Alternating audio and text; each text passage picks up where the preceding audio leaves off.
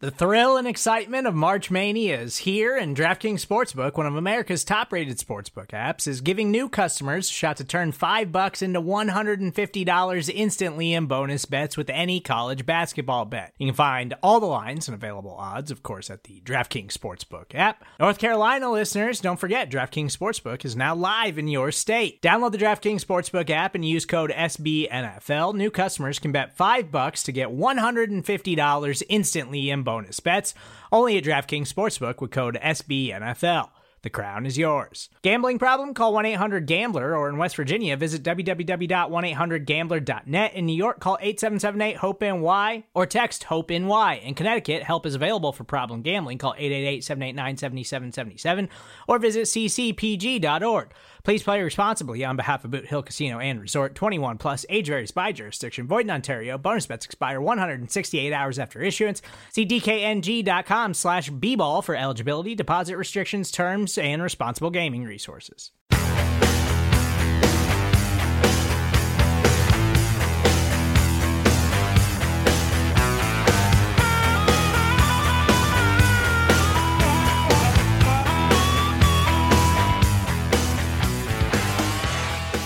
Welcome to Bears Over Beers. I'm Jeff Berckes, a writer for Windy City Gridiron, and I'm joined, as always, by EJ Snyder.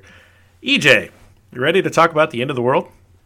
I am ready to talk about the apocalypse. We've we've got a show for you tonight. It is it is time to talk about where the Bears really are, if you're looking at it from an outside perspective, not a Bears fan perspective, and what probably should be done about that. We'll talk about some options um, and see whether you folks agree or not. But uh, we're gonna say what we think because it's it's time. It is well time. So I don't know. I'm I'm happy sad about it. I'm happy that we're gonna be honest about it. I'm sad about what we're probably gonna have to say. Yeah, it's uh, it's the end of the world as we know it, and I feel fine. I think those lyrics are applicable here because I'm already dead inside. I was dead inside before that Packers game started, so I felt no pain. It was it was exactly pretty much what I expected that game to look like. So I, I was fine. I was already prepared for it. But we will not talk a lot about that game. We are going to talk about what we think could happen, what we think should happen, maybe, unfortunately, uh, some paths that may happen, unfortunately, even though we don't think that's the right way to go. We'll talk about that a little bit too.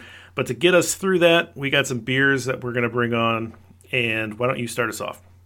Yeah, absolutely. I have uh, the South Porter, which is a great name because it's made right near Southport, Maine, by Boothbay Craft Brewery. This is a 16 ounce can, 6.5 by volume.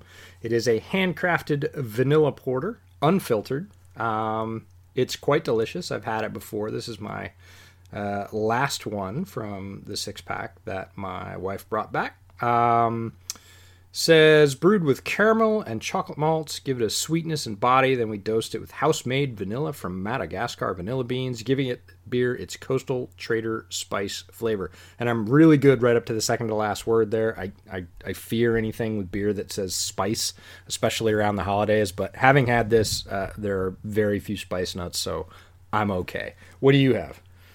Well, I mentioned last week that I think Michigan makes excellent stouts, and of course, stout is my favorite style of beer. And the Bears are playing the team from Michigan this coming weekend, and so I decided to bring on a beer from my favorite brewery, which is Founders. I have brought on a couple of different Founders brews in the past. This one is a new one to me. This is the first time I'll be drinking it. It is called Big Lushious, Whoa. which is stout brewed with chocolate and raspberries. Whoa. So in the wheelhouse. I was gonna say this is like a holiday Starbucks coffee. It's got chocolate and raspberry. You put a little whipped cream on the top of that thing, and you are sailing. I'm I am totally okay with uh, drinking dessert coffee too. So you don't don't make fun of those drinks. I, no, I'm not. I I love doctoring up a good cup of coffee and you know putting a little Irish whiskey in it and, and calling it a day. That's good stuff. Um, you know, homemade speedballs. But uh, for now, uh, it's funny because it's almost a little sad because typically we would be celebrating Mitch versus the Lions because he has been a lion killer. He has absolutely drubbed Detroit like almost no other team because of their insistence that they play man and his ability to read that defense much better than any kind of disguised zone or or sort of hybrid quarters. Um, but here we are staring down a Lions game. Matt Patricia's been fired, so that may not be the case anymore. They might actually vary their defensive coverage. In fact, if they go back and watch tape of Mitch, they absolutely will vary their defensive coverage. So um, feels a little bit less celebratory, but I think it has a lot less to do with the Lions and a lot more to do with where the Bears really are.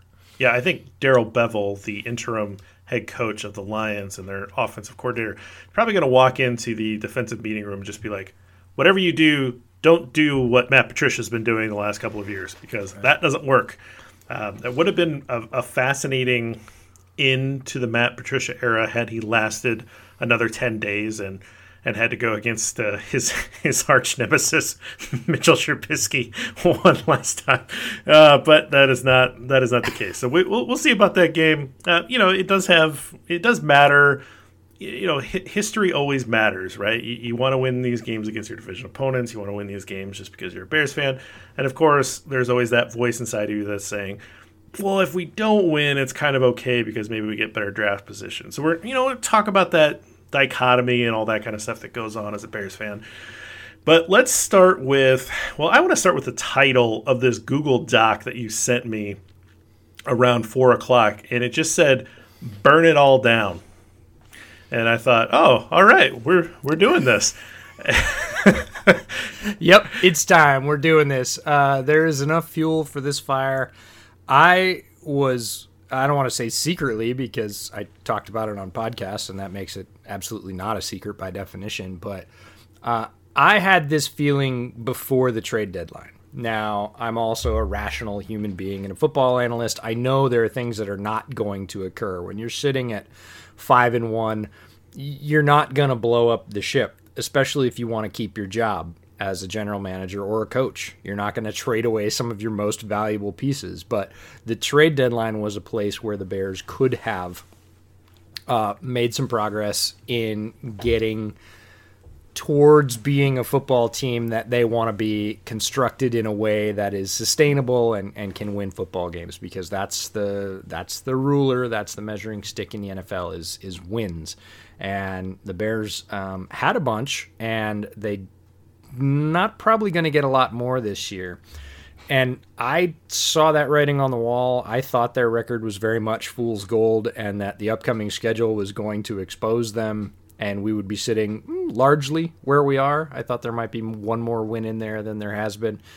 And now you're stuck. You're past the trade deadline. Nothing's really going to move until the end of the season. You're really literally playing out the string at this point. And you can be as hopeful as you'd like as a Bears fan, but your options to change the team at this point are extremely limited. I realize why it didn't happen then or couldn't happen then. It probably should have happened then, um, you know, with hindsight, but I was ready then. And at this point, after the Packers drubbing, national TV, complete inability to even compete not not to win the game, no Pyrrhic victories, no no moral victories, like none. They just got drubbed to the point where ownership called the GM and the coach into the office and called them on the carpet. The coach called all the assistant coaches and players on the carpet. Like this is the cracks are now showing. And the Bears are still in the same spot and they have a lot less options. So we're going to talk about that, but I'm at the point where I think if you're a rational analyst of, of football and team construction, you look at this team and you go, that's it. It's over. They loaded up. They took their shot. It didn't work. This is a fundamentally flawed club. It's not one piece away or one unit's fault or anything else. This is ready to be burned down. They need to reset and start over.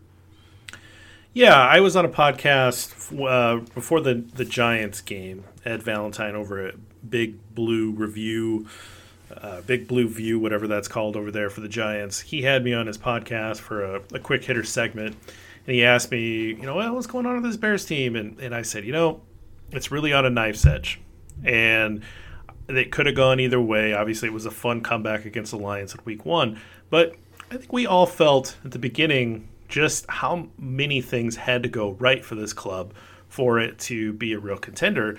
And when you're sitting at five and one, I, you know, I think our sentiment here was, let's just enjoy this. Like, I know that we all kind of want to panic and burn it all down, but like maybe they get away with it. You know, the, the greatest trick the devil pulled was convincing people he didn't exist, right? This is like, uh, yeah, maybe the greatest trick Ryan Pace pulled is to get away with this offseason and to make some of these things work. It didn't happen. The Bears have lost five straight. You know, they, they've sunk this uh, season into the ocean. And, you know, as much as a lot of Bear fans want to pencil in this team for 5 and 11, I think you have to look at the schedule softening up a little bit down the stretch. And so it's it's hard for me to see five and eleven. I, it could absolutely happen because of what transpired on Sunday night against your rival on national television, where you got embarrassed, and I think Matt Nagy's reaction to that by coming out and kind of calling out the defense. I'm not sure what kind of cachet he has in the locker room to be able to call out a defense that has been carrying his offense for two and a half years, that might blow up in his face. And I'm a guy that has defended Matt Nagy's leadership from the moment that he's gotten here and said, I think this guy has it. That was a very interesting decision. And I'm not sure that that's going to work for him. Uh, but I do think that there's still a lot of talent, particularly on the defense in this team. And so you know, there are other teams that are less talented than this Bears club, and so that are remaining on this schedule. And so I do think there's a couple wins in that schedule left for the Bears. One of them could be this weekend, a very banged up Lions team that has obviously just gone through an organizational change. You've got the Texans, you've got the Jaguars. Um, Texans are beat up. Jaguars want to lose. So there's three games right there that are they're pretty winnable. And you've got a Week 17 game against the Packers that they may choose to sit a lot of their starters. And so I don't think that you can pencil in a 5 and 11 finish. The Bears might drift their way towards that 500 mark or maybe finish I'm, I'm thinking 7 and 9 is probably the most likely scenario. But if you were to ask me to sum up, you know, what happened here, what is going on in the current status of the Bears, you would say the GM pushed all the chips into the middle of the table for 2020.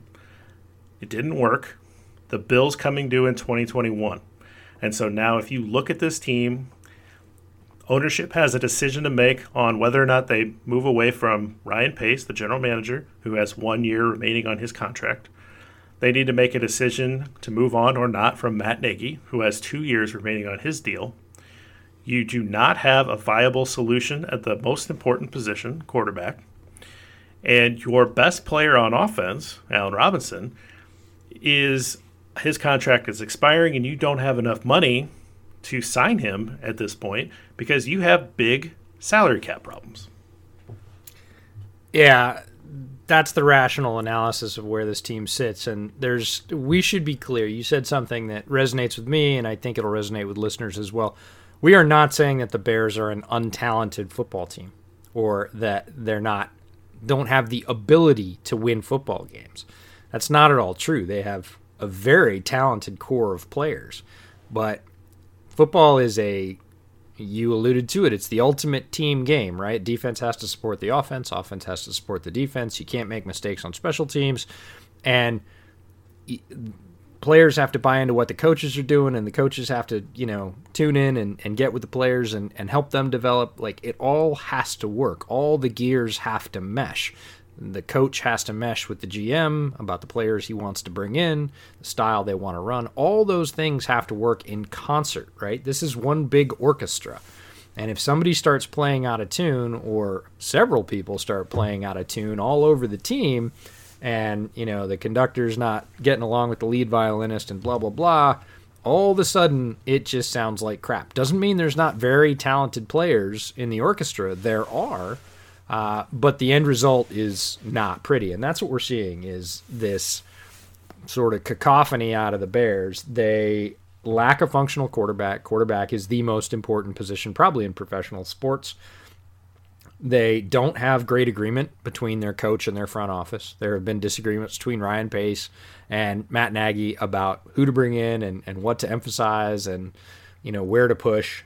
Uh, and that's never good. They have almost no salary cap to throw at their multiple problems. Again, it's not one problem. If they solve that, they're okay. They have multiple spots where they could use the money or need the money, and they don't have it. They're probably going to have to dump guys in the offseason.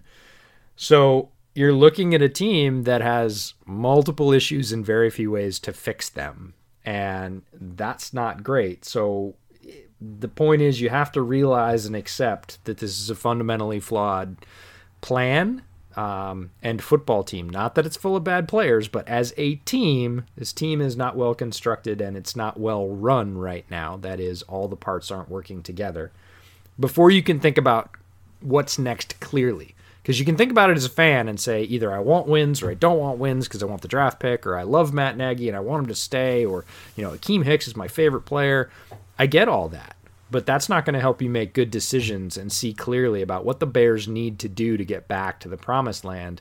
And at this point, again, it's not one move or, or one fix away from being a really good team. They have multiple issues in multiple places, and none of them are going to be quick fixes. So until you sort of accept that in your heart, it's going to be very hard to hear a lot of the things that we're going to have to say. Um, and they're going to have to make a lot of hard, sort of bitter tasting choices, but it's the only way to get to a better place because if they start applying band aids, pushing money down the road, keeping that popular player a couple of years too long, they're going to be mired in the middle, which is where they've been for a long time, and they're going to continue to be there. They are going to have to sort of fundamentally go at the foundation of this thing and rebuild it from the ground up if they want to ascend, and that's not going to be a fast or pain free process. No, and I think you mentioned like you have to accept it in your heart, and I think that you know we'll kind of come back to this concept, but there is what makes sense in your head, and there's what makes sense in your heart, and those two things don't always go together. Obviously, you as a fan, we as fans, we want wins, and we want playoff appearances and hopefully playoff wins, right? And then eventually a Super Bowl win. That would be great if I could have that experience you know once in my conscious life. But it's it's hard to reconcile those two parts of football analysis right? Like there are times when it's like I love this player and it doesn't make any sense for me to see this player go. And then there are times where it's like well if I was looking at a different team I could very easily identify which players based on salary and fit and scheme and whatever that they need to shed from their from their salary cap because that's the smart thing to do. That's the heady thing to do. And so we'll do our best to try to do that, but there's going to be times where I'm going to have some heartache even mentioning some of these players. So know that that's part of what we're going through here, and we understand that that's what you're going through when you're thinking about this stuff too. So, I, I and I just want to mention this one thing. You, you kind of had a note on the Google Doc that you uh, don't think this is an issue, but I, I'm just mentioning this as a potential as we're going through this. There's a lot of things that happened in 2020 that were pretty crazy. Um, the biggest one is the pandemic, and in a lot of ways, it may provide some level of an excuse for some things to say, hey, it was a weird year. We're going to just kind of run it back and see what happens. That is completely possible. It's also possible that, you know, this does hit a family run franchise a little bit differently than it would, say, someone who came in with a different pile of money. I'm sure the McCaskeys are doing fine, but I do think that this probably impacted their cash flow a little bit. And I think that we have to at least consider the idea that some of them may balk at the idea of paying out Ryan Pace and Matt Nagy to not work for them in 2021. And so there is a non zero chance that that will impact their decision making and potentially make a lot of this conversation uh, rather moot. But let's talk about basically the, the outcomes that can happen. The first fork in the road that we're going to see here in a few weeks. The first outcome is ownership says we're going to let it ride. 2020 was a tough year. They didn't have a camp. You know, Foles didn't get a chance to really establish uh, you know who we think he is as a quarterback because you know he wasn't given a full camp and all this kind of stuff. And we really like these guys. We we think that they you know they they stay tough, they finish strong. Let's say that that happens. So we're just gonna run this back in 2021. That's possible.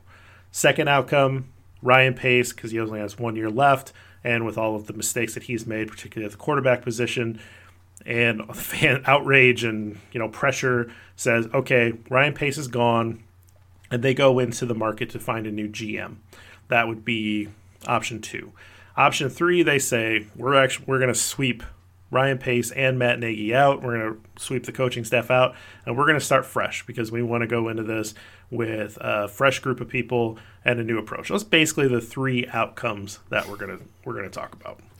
There's a 2.5 that got introduced to me today, and at first I just threw my head back and laughed and said, "No way!" And then it caught in my throat, and I thought, "Oh God, that would be so Bears." Which is the Let's opposite of two: keep Pace and dump Nagy. And y- uh. you're doing the same thing I did. I was like, no freaking way. And then the explanation went on, and I was like, oh, that's a really twisted way to see it. But, oh, that would be. And I, to be honest, I actually think that would be the worst case scenario of, of the now four that we've talked about. I don't know that there's, uh, trust me, I don't have any inside sources. I don't know that there's any sort of water or wind behind this one pushing it along. But somebody brought it up, and I immediately went, no way. Oh, God. Please no. like, please no. Please make that one not happen most. Um, but it is it is a possibility. I don't think it's a probability. It is a it is a possibility. Yeah, that would rank a distant fourth for me.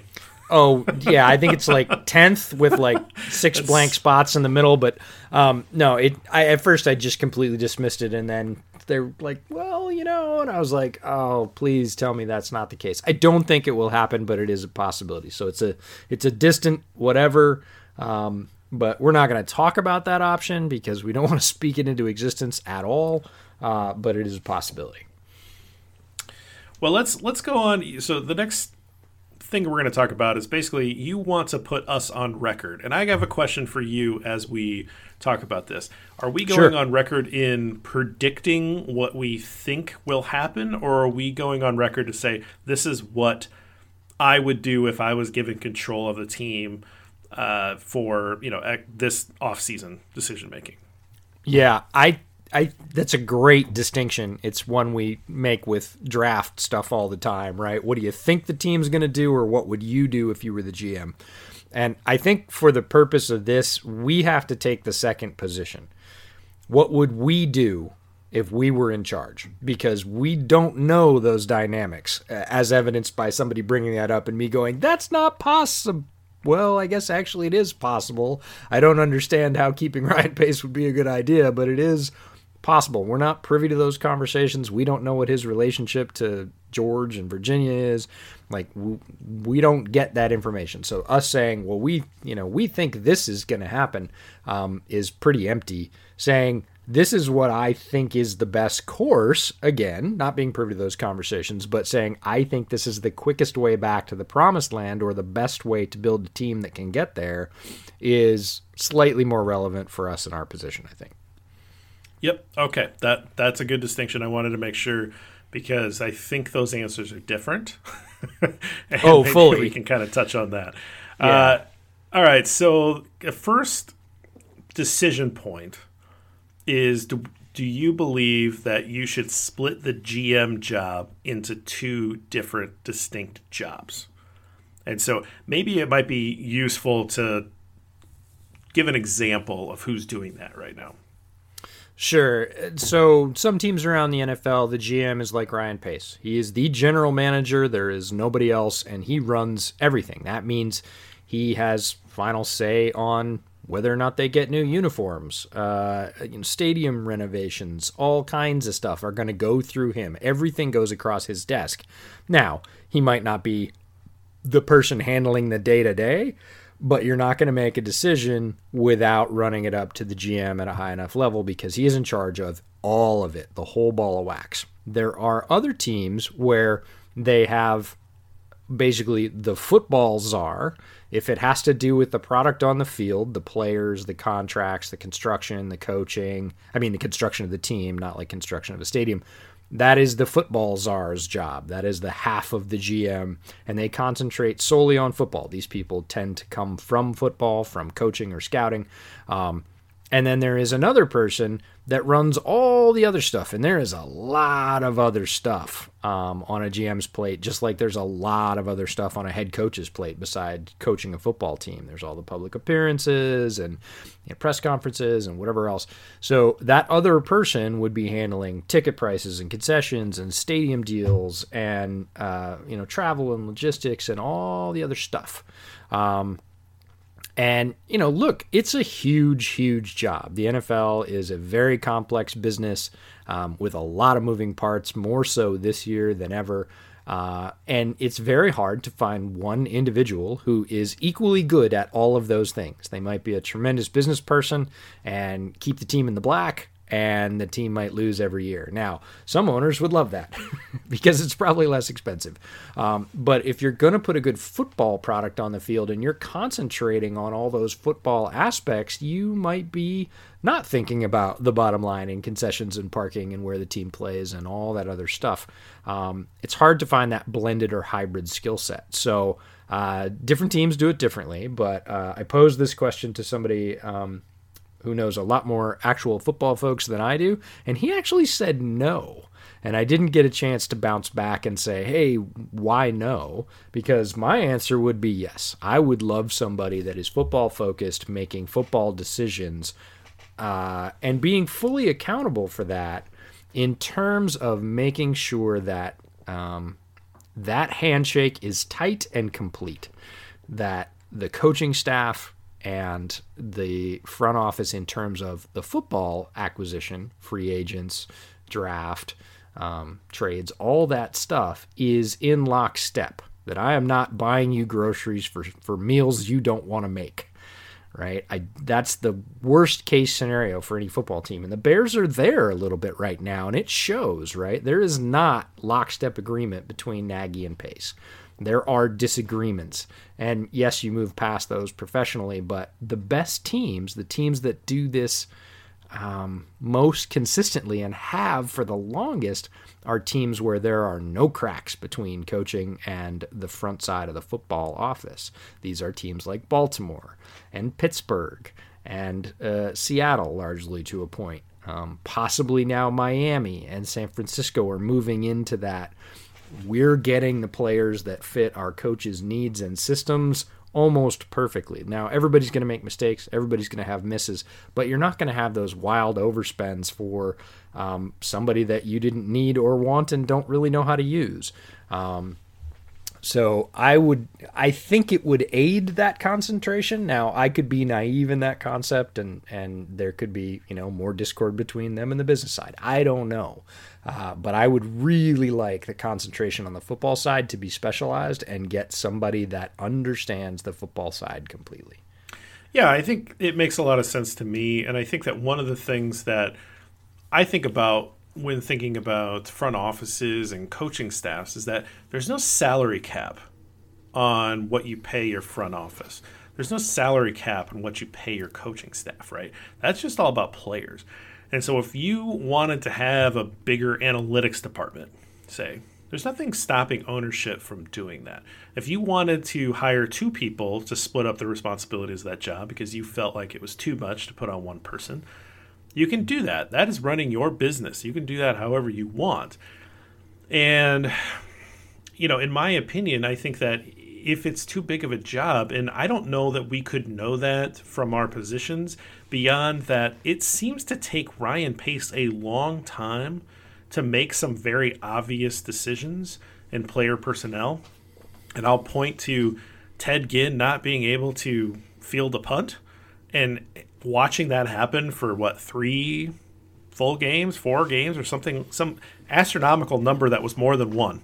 Uh, and a non-zero number, a, a, a, number that was you know okay. I'll let you get away with it for one week when you're like, oh, this guy really can't do this. Okay, I need to be on the horn and I need to get Dwayne Harris in here. I need to get whoever, whoever the guys that are on the street that we know can be punt returners. Those guys need to be in the building you know, they, they need he needed to be on the phone bringing those guys in anyway once Tarik Cohen got hurt. And you've seen that a couple times. Like, what was Rashaad Coward doing on this roster this year? What was he doing in a second start? Like, it was not going to get better. It was very clear last year that he wasn't a guy. So that was, you know, that was malpractice in the offseason. It, and it was malpractice to not have other guys, you know, pushing for roster spots once you saw that on film. And so if the job's too big because you're trying to deal with all these other things, then that is a very very good argument for splitting up the job responsibilities. Yeah, I would agree. Um, and that takes us into so I, I think we're both on record there saying yes, we would split the job. That takes us into do we keep Ryan Pace, right? If we're the general manager, do we keep Ryan Pace? And I was a huge Pace defender early in his career. He did a tremendous job early in his Bears career remaking the Bears roster. If you compared the roster at about three years of Ryan Pace's tenure to the roster that he inherited, it was a whole different landscape. There was talent at almost every level comparatively. Um, he'd gotten them into a fairly good salary cap position at that point. He drafted okay, right? The the knock on Ryan Pace is always that he drafts better in the middle rounds, doesn't hit as often as we need to on the higher rounds. And look, quarterback is always going to be a thing. That's always going to follow him around. And it's really important. It should. I mean, it's a that's why he gets paid the big money to be a GM. Um, but that was early in his career. And then there was a middle part of his career where I was like, ah, I didn't like that quite as much. Hmm, I'm not sure that I agree with that. And then there was this last off season, which was really sort of the breaking point for me with Ryan Pace, where it wasn't just a couple of decisions that went poorly, it was many and on different levels. Just from a player evaluation standpoint, um, that's one thing.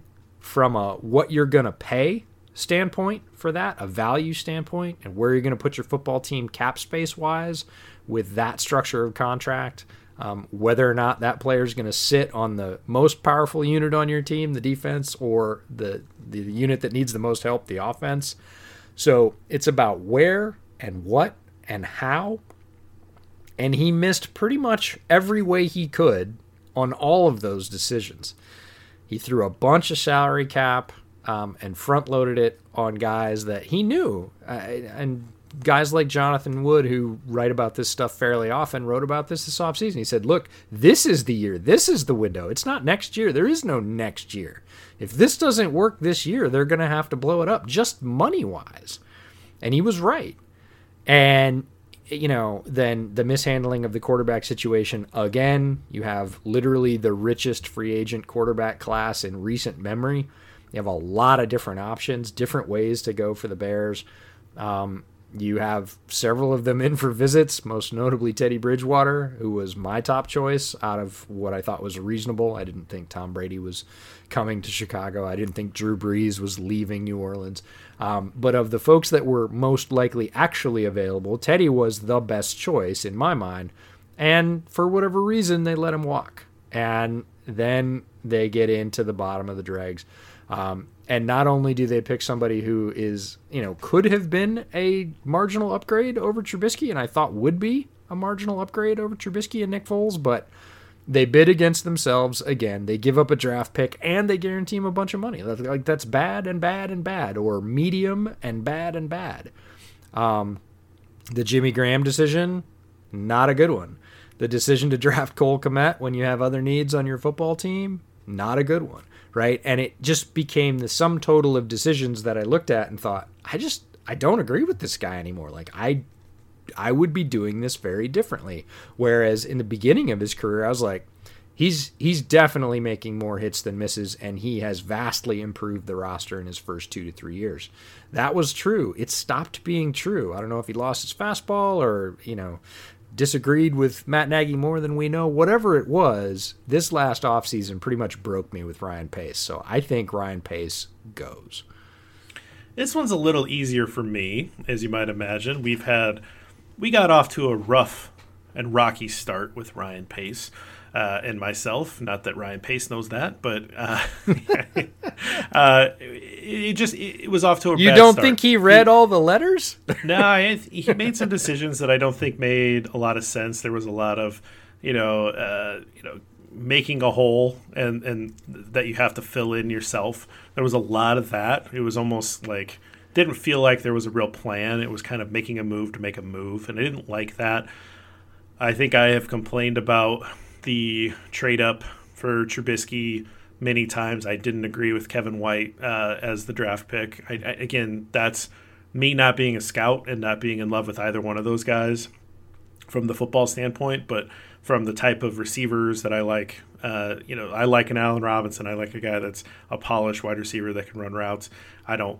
I'm not in love with a guy that really only ran two routes in college, that kind of thing, right? So, you know, again, we got off to a rocky start, and then he was starting to hit some good decisions uh, early on, like you mentioned.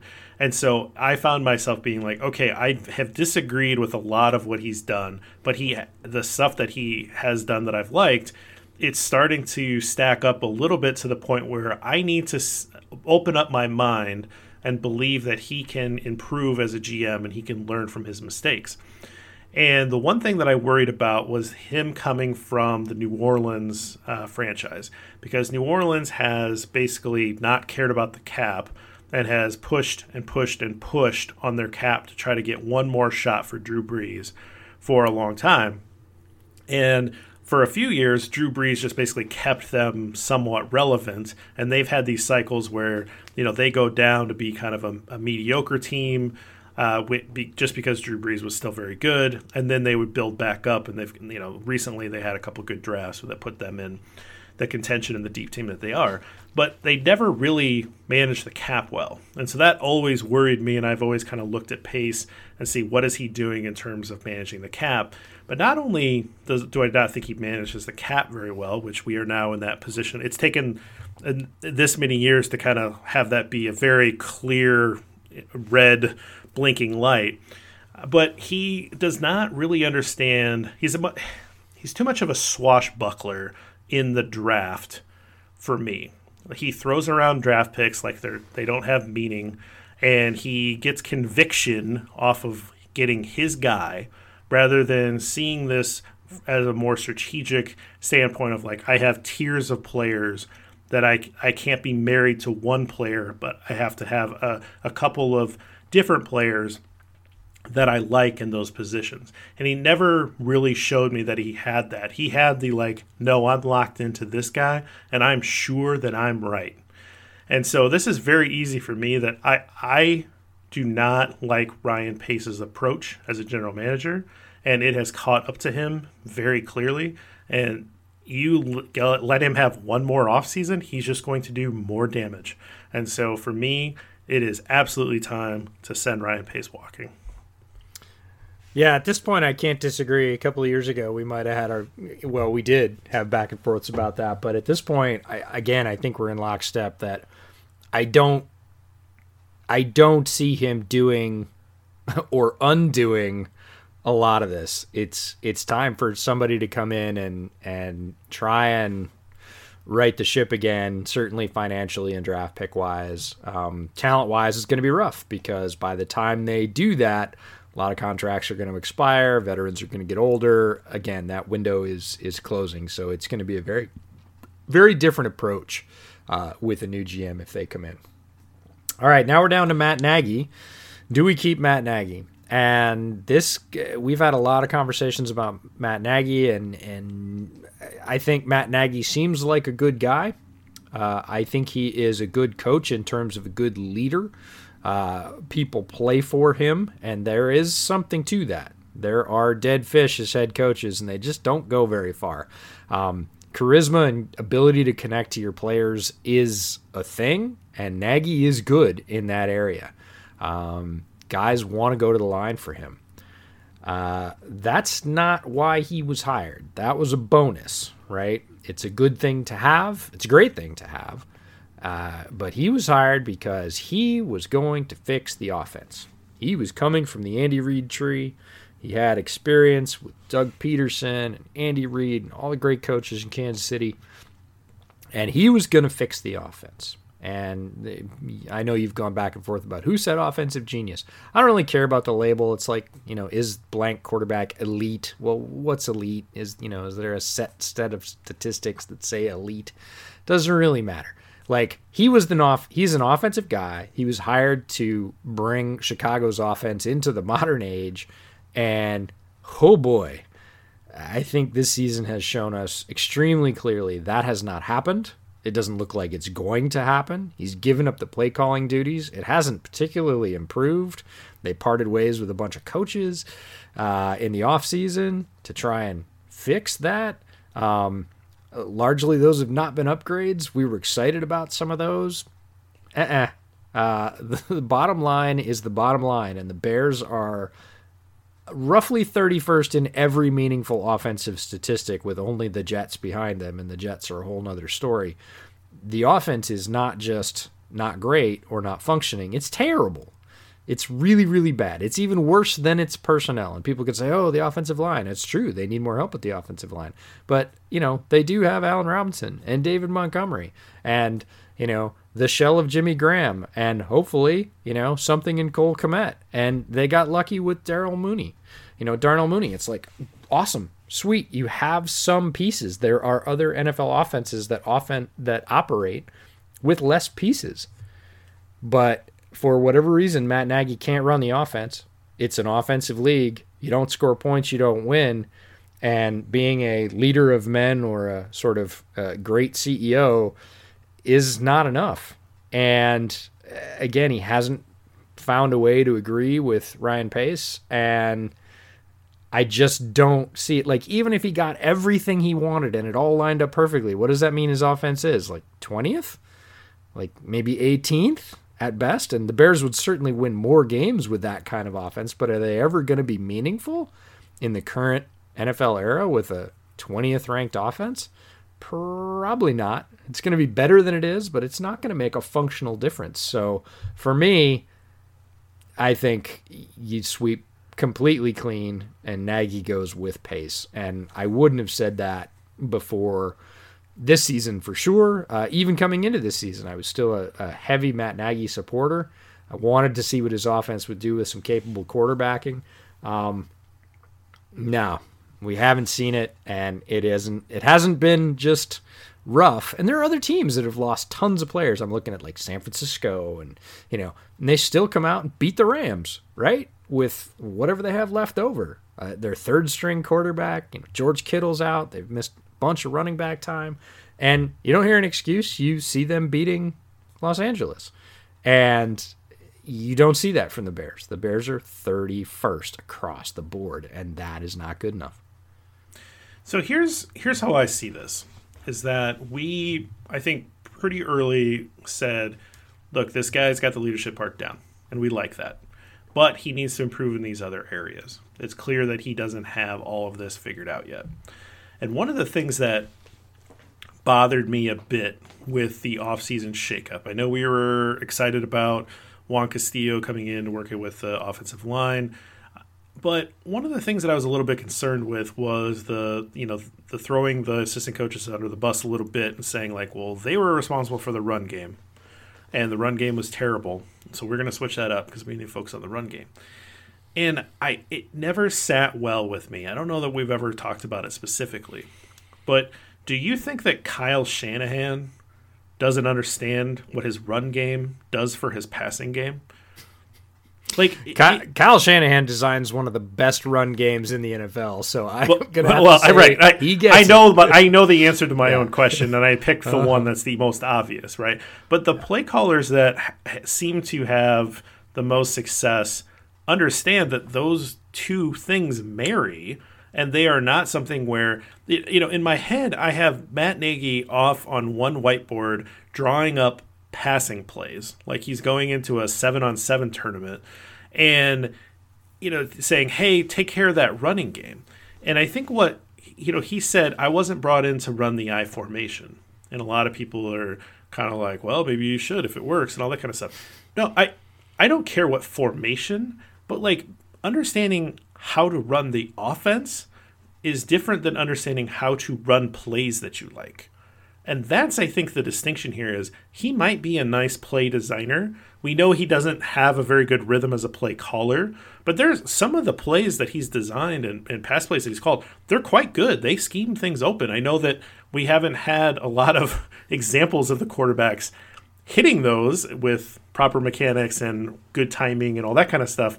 That those are different conversations and those are tougher to pull out and all that kind of stuff. But I've seen play designs that you know, hey, yeah, that pass play design works, but it's not in the overall system of an offense because it's not married with a running game and it's not married with a play action. How many times have I mentioned play action?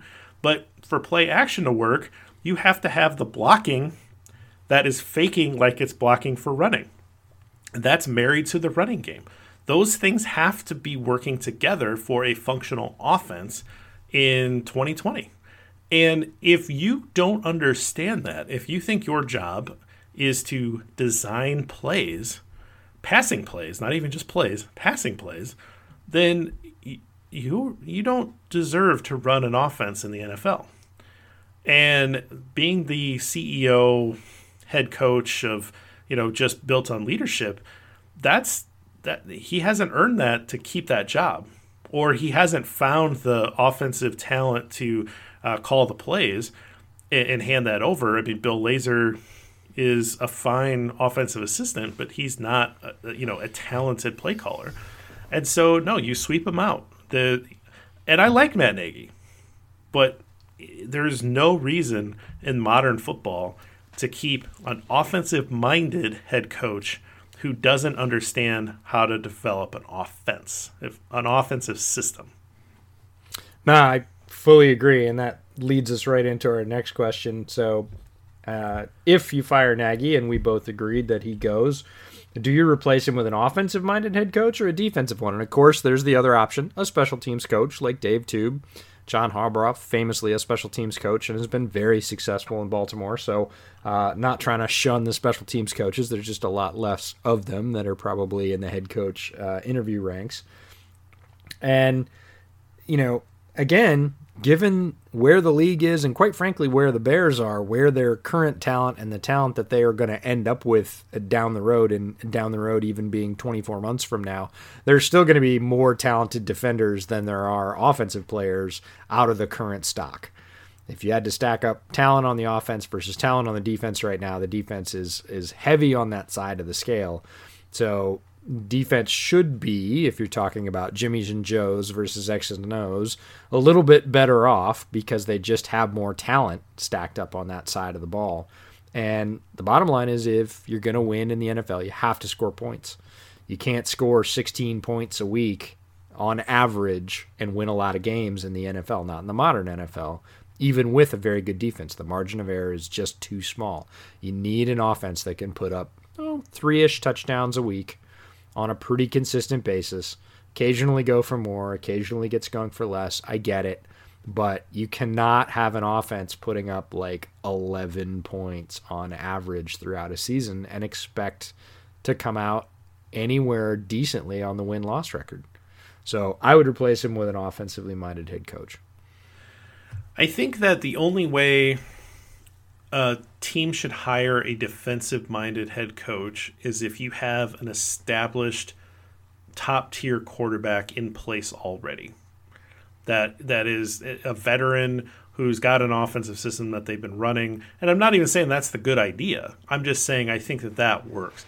But you've got a situation where you don't have an established quarterback like like the Bears are going into, or you're going to you're going to draft a young quarterback that needs to be nurtured and developed into you know getting to his potential you absolutely have to go for offensive minded coach.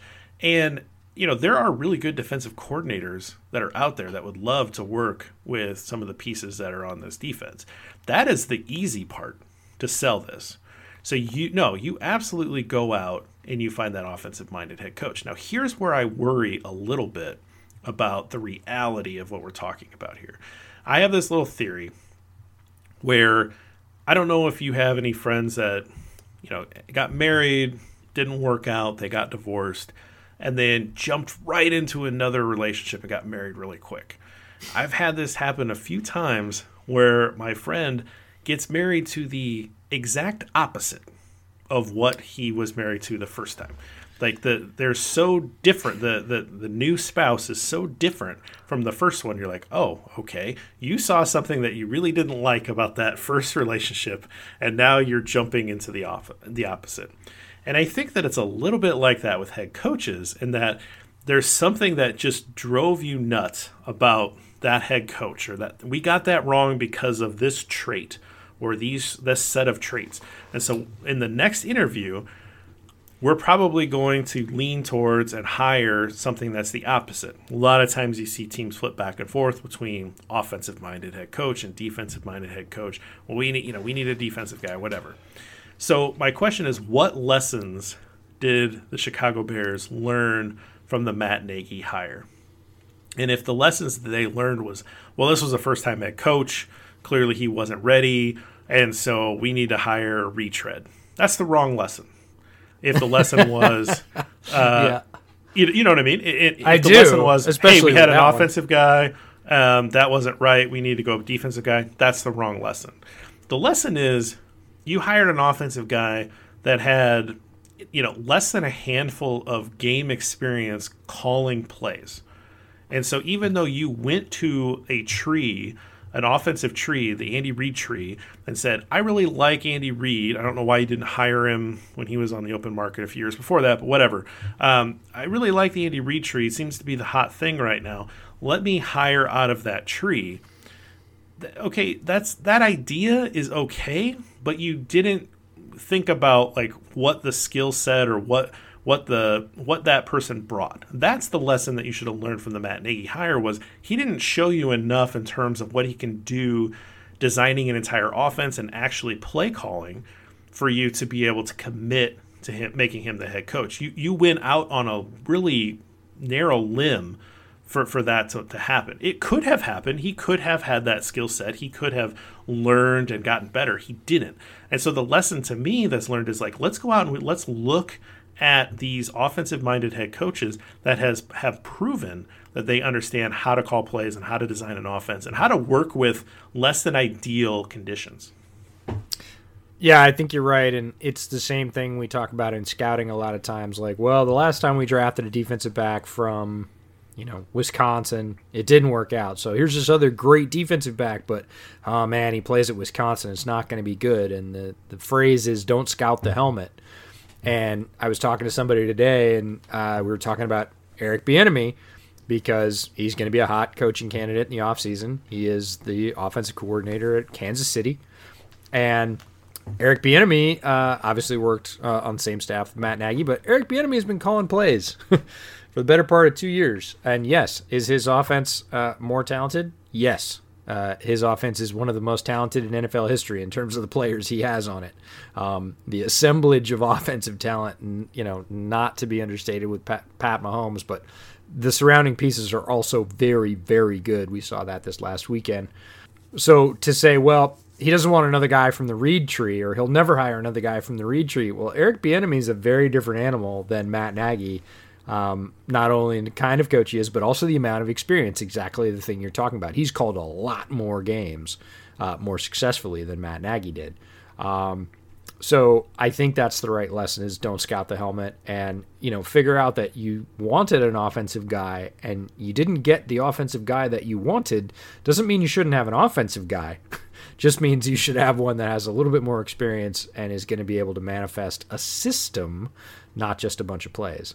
Um, so yeah, I think lessons is is very important as we move forward. Uh, next one is assuming let's that both, take a let's take a quick okay break for the commercial, and then we'll come back and we will get into the nitty gritty of what we think some of these moves that have to be done and how we rebuild this roster. Support for this show comes from Sylvan Learning. As a parent, you want your child to have every opportunity, but giving them the tools they need to tackle every challenge, that takes a team. Now more than ever, educational support tailored exactly to what your child needs can make all the difference. That's why parents have trusted Sylvan Learning for 45 years as the ultimate teammate in their child's educational journey. instilling in them a love for learning and a passion for reaching the next level. And Sylvan's Insight Assessment can identify gaps in learning and areas that could be of concern for your child. It's a 360 degree view into your child's learning that you can't find anywhere else and helps ensure that your child didn't miss something in school that might put them at a disadvantage in the future. And right now, it's the best price of the year at $29. Go to sylvan29.com to learn more and get your child's assessment for only $29. That's S Y L V A N 29.com. All right, EJ. So the next one that we've got listed there is let's assume that we've got both Ryan Pace and Matt Nagy no longer associated with the Chicago Bears. How do you want to approach this? Do you go with, you know, first option, just an absolute full burn down? You're going to clean out every piece that is movable in terms of trying to trade for any uh, anything that you can get out of some of that some of those better players. You're going to cut players where you can uh, to, to save on the cap. And you're basically what you're doing is you're trying to take a year of pain and maximize cap space and the number of picks that you have going into 2022. Very much the, the Miami Dolphins model from last year. Or are you doing more of a selective cleaning, somewhat limited? Uh, and trying to, you know, basically still compete a little bit next year, but uh, knowing that it's not going to be a Super Bowl team. Yeah, I think you have to go full burn. And the reason is, again, it's not one problem or a few tweaks that's going to make this team better. Uh, they have major salary cap problems, uh, and they're only going to get worse. They do not have answers at some of the most important spots. And by the time they get those, uh, by the time they get the cap relief they need, by the time they get answers at those spots and those guys are ready to compete at the highest level, many of the players that we consider established right now are going to be entering the final year of their deal or leaving, could have been injured. So there is a period here that's not looking really good. And it's not, like you said earlier, the Saints have pushed one more year, one more year, one more year because they have their guy, their Hall of Famer at quarterback. And they want to maximize that window this window is done. This window is broken, and I would say concentrate that pain. Uh, get as many players uh, out that you can. Certainly identify your core that it doesn't make any sense to get rid of.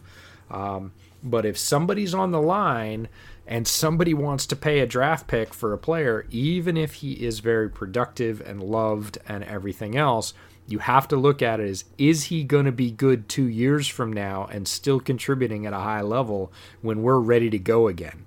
When we have cap space, we have a young quarterback that has maybe one year of experience or is the top um, rookie choice that we've saved up for, when we can really sort of take another shot at that young quarterback model with uh, you know a limited uh, limited salary for a decent cap window where we can put money into other parts of the team and really make a go? And if the answer is, eh, not sure they're still going to be good two years from now, their shelf life's going to be, you know, starting to expire, the answer is get rid of them now. And that's going to be very, very difficult. Um, you talked about the heart and the head. It's going to be some heavy hearted decisions that the Bears have to make. But you look at what Miami did, and they were even competitive in the second half of last year right? They started off with full tank, and everybody said they suck, and you know they were getting rid of the, getting rid of the guys. They traded away Minkah Fitzpatrick, right? And he's been terrific in Pittsburgh. Great pickup by Pittsburgh, but you know I'm sure that hurt for Dolphins fans. He was a number one pick for them. Uh, you know they had a lot of hope for Minkah Fitzpatrick down in South Beach, and they made the right choice, right? And by the second half of last year, the Dolphins were plucky. They were beating some teams they shouldn't have. And you started to think, hey, you know, these guys get a quarterback, and they do. They go out and get Tua, like, and some more pieces, and you know, finish building what they started. And these guys are gonna, they're gonna be able to contend for a division title.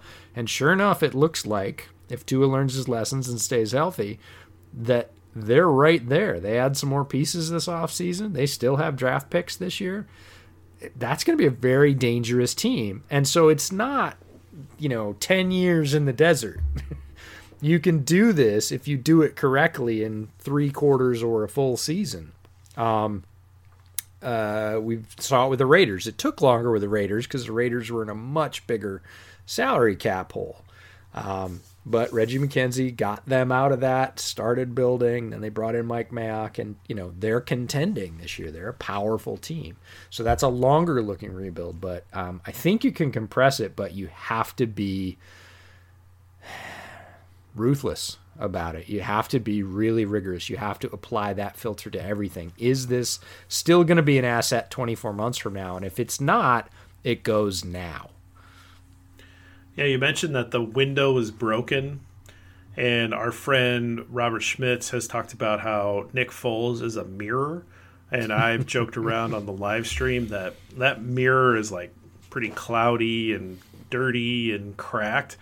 And, you know, a broken mirror is like seven years of bad luck. And so, what we want to avoid here is compounding these mistakes that were clearly mistakes in the moment that they happen. But compounding these mistakes and having this last for the better part of a decade. And so there's a couple of things that we have to kind of think about. And, and I don't know that I know all the answers. And because I really fight this from a fan perspective versus someone who would look at this cold hearted and ruthless, right? And so I think it's important to balance this idea of of loyalty to players, which also is a bit of fan service. I think a lot of fans be like, "Oh, I only care about wins," and it's like, yeah, but you like these guys and you cheer for these guys. Well, certainly, that's how I you know approach football. Is I I get attached to some of these players and I want what's best for them, and so this is where that heart versus brain thing comes in. And so the the perfect example of this is someone like Kyle Fuller. Kyle Fuller might be the most valuable trade piece that the Chicago Bears have going into next offseason. But he's also incredibly important for what this team does well. They've built this really incredible secondary. Jaylon Johnson looks like a really good corner in this league, but he's also really good because he's got Kyle Fuller on the other side. And that is really nice to have regardless of where you're at in the rebuild process. And Kyle Fuller is starting to put together a resume where he might be the second best corner in team history. I'm not sure he can ever eclipse Peanut Tillman, particularly since how much we all love Peanut Tillman. But this is a guy that, if he continues to play and plays most of, if not all of his career in Chicago, he's going to be on the all time Bears teams for best corners. And so, as a guy who would consider himself a bit of a Bears historian, I don't want Kyle Fuller to go anywhere. I want Kyle Fuller to get re-signed. That that and that's how I think about things. From I can justify that from a football standpoint too. Akiem Hicks is another good example. I don't think you can get quite as much for Akiem Hicks. Incredible player, great personality, fan favorite. Can you sell it to a fan base to trade Akiem Hicks for a fourth round pick? Because you want to dump his salary? Like, I don't know. Like, and, and to some level, there is a little bit of that that has to go into. Look, we still want to have, we still want to be competitive. We still want to keep Khalil Mack happy because Khalil Mack's going to be on this team for for a while, for sure, at least at a minimum, a couple more years. We still want to keep Eddie Jackson, who's part of our core going forward, happy. So we want to make sure that we have, you know, his his playing mates there to some degree. But then you also have to make smart decisions to keep your cap healthy and to try to accumulate draft capital to be able to go up and get those quarterbacks, right? And so the other the question I think that you have to ask yourself, and I think you alluded to this, but can this player be an important piece in the 2022 to 2024 window that you're going to have with a young quarterback. That's regardless of if you're drafting that quarterback in the 2021 draft or the 2022 draft. You have to kind of think about things. Forget about next year. Next year is going to be some level of painful. Is it going to be entertaining and we can cheer for young guys or maybe at least a solid defense and win some win some games? Sure, that that can happen depending on what what route they choose to go. But they're not going far in 2021 there's going to be a level of pain that has to take place here. So you're looking for 2022 through 2024 to be kind of that next window led by someone that isn't Nick Foles, who's almost certainly going to be on this roster, at least the backup next year, if not the guy that's going to start week one under center. And so that is something that you have to keep in mind too when you're evaluating these players is like, is this guy going to be here in a couple years? So, having said all of that, if we're going to start making some obvious decisions, the minimum steps that you're going to take, anybody's going to take, Ryan Pace takes if he stays here, the minimum steps that you're going to take is you're going to cut Buster Skrine. He's not playing very well this year. And you've drafted his replacement twice. It's got to be one of those one of those guys, uh, Vildor or Duke Shelley, have to step up into that role. You've already drafted his replacement. You have to get out of that Jimmy Graham contract. I think it's a three million dollar dead cap dead cap hit if you cut him next year. It was a again bad decision when you made it, but you drafted Cole Kmet. You can go get something for much cheaper than what you have on the books for Jimmy Graham.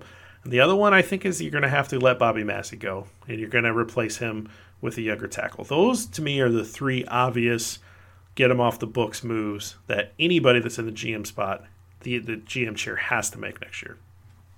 Yeah, I don't disagree with any of those, um, and they're not particularly hard ones to do. Like I like Bobby Massie, and I've been a Bobby Massie defender, but he's not played great. Um, and certainly as the talent around him has dropped off, his his weaknesses have been more fully on display. Um, Skrine was incredible last year. I think exceeded all of our expectations. Played really, really well. Hasn't been the case this year. Um, and Jimmy Graham, yeah, we we've talked at length about Jimmy Graham, but I I would go further. And you know there are guys that are there's a few guys that are untouchable on this roster, largely because of their contract structure. Khalil Mack's one of them. You cannot trade Khalil Mack. It's like Minnesota trying to trade Kirk Cousins. They physically can't do it. There isn't enough money. Plus, Khalil Mack's great. And I honestly think a different defensive coordinator could get a lot more out of him. I love Chuck Pagano, but the defensive line has wildly underachieved for the level of talent that it has. So, look, Mack's not going anywhere. And you would say the same thing probably about Eddie Goldman. I really like Eddie Goldman.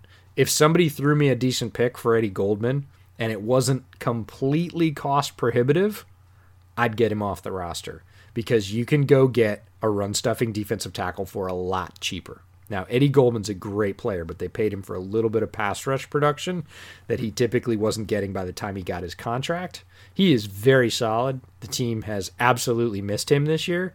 Um, but you can get a defensive tackle and it's about what can you get and i would even take a piece for eddie jackson and i know that sounds like heresy um, his contract probably i know i know grab your heart but these are the kind of decisions you're going to have to make and eddie's played very well from a preventative standpoint like people have not thrown at him this year if you look at the stats of coverage when he's in the area people just aren't throwing at him for the most part, which is largely a good choice. But he's got, you know, not a lot of interceptions.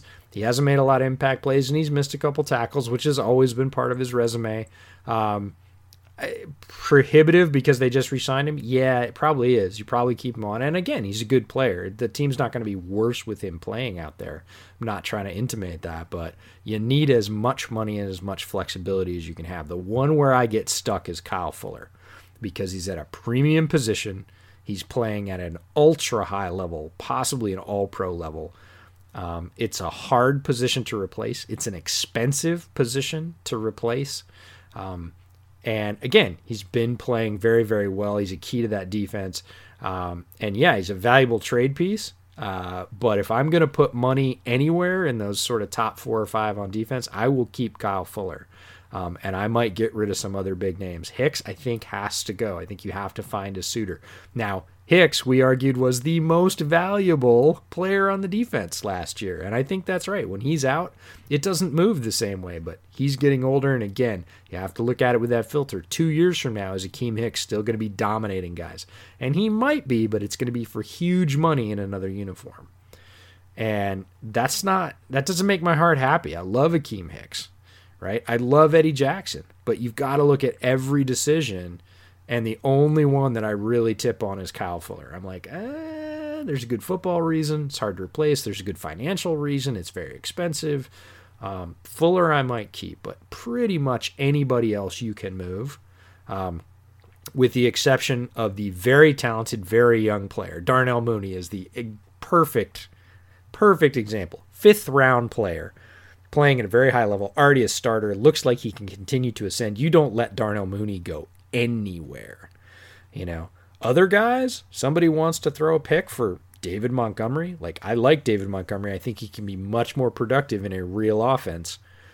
But if somebody wants to throw you a pick for David Montgomery, running backs are replaceable. You do it. You get the pick and you go get three or four undrafted running backs and you find that guy because look, we see them every year. There's lots of them.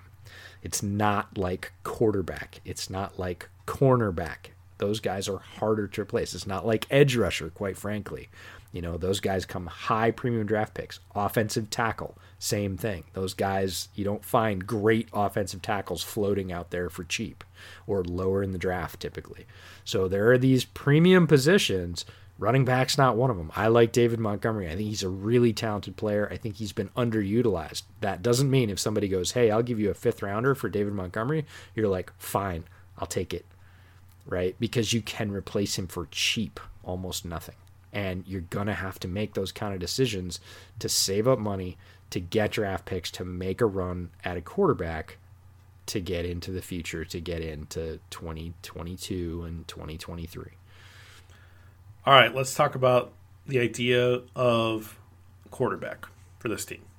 Because this has again multiple layers and multiple levels to think about this because here's here's here's how I want to think about this. Bears are going to finish this year at whatever record. If they finish five and eleven and they're the ninth pick, you know they might be in a position here to sit there and take one of these top quarterbacks. You know, Trevor Lawrence is going to be off the board at number one. You've got probably Justin Fields going to come off the board to the Jaguars at number two, or you know, however they, you know, who knows? The Jets might win a couple games. I really doubt that, but whatever. You know, those two teams are going to take a quarterback, and they're going to be in the top of the draft. Okay, fine. You've got the kid from BYU, Wilson. That's uh, a lot of people are liking, and then you've got Trey Lance. Those are kind of the consensus top four at this point, from what I've read. And then there are a couple of other guys uh, Mac Jones and, and, Kyle Trask. These are all names that Bears fans are going to become familiar with if they aren't already. That's kind of the universe as as I have soaked it in.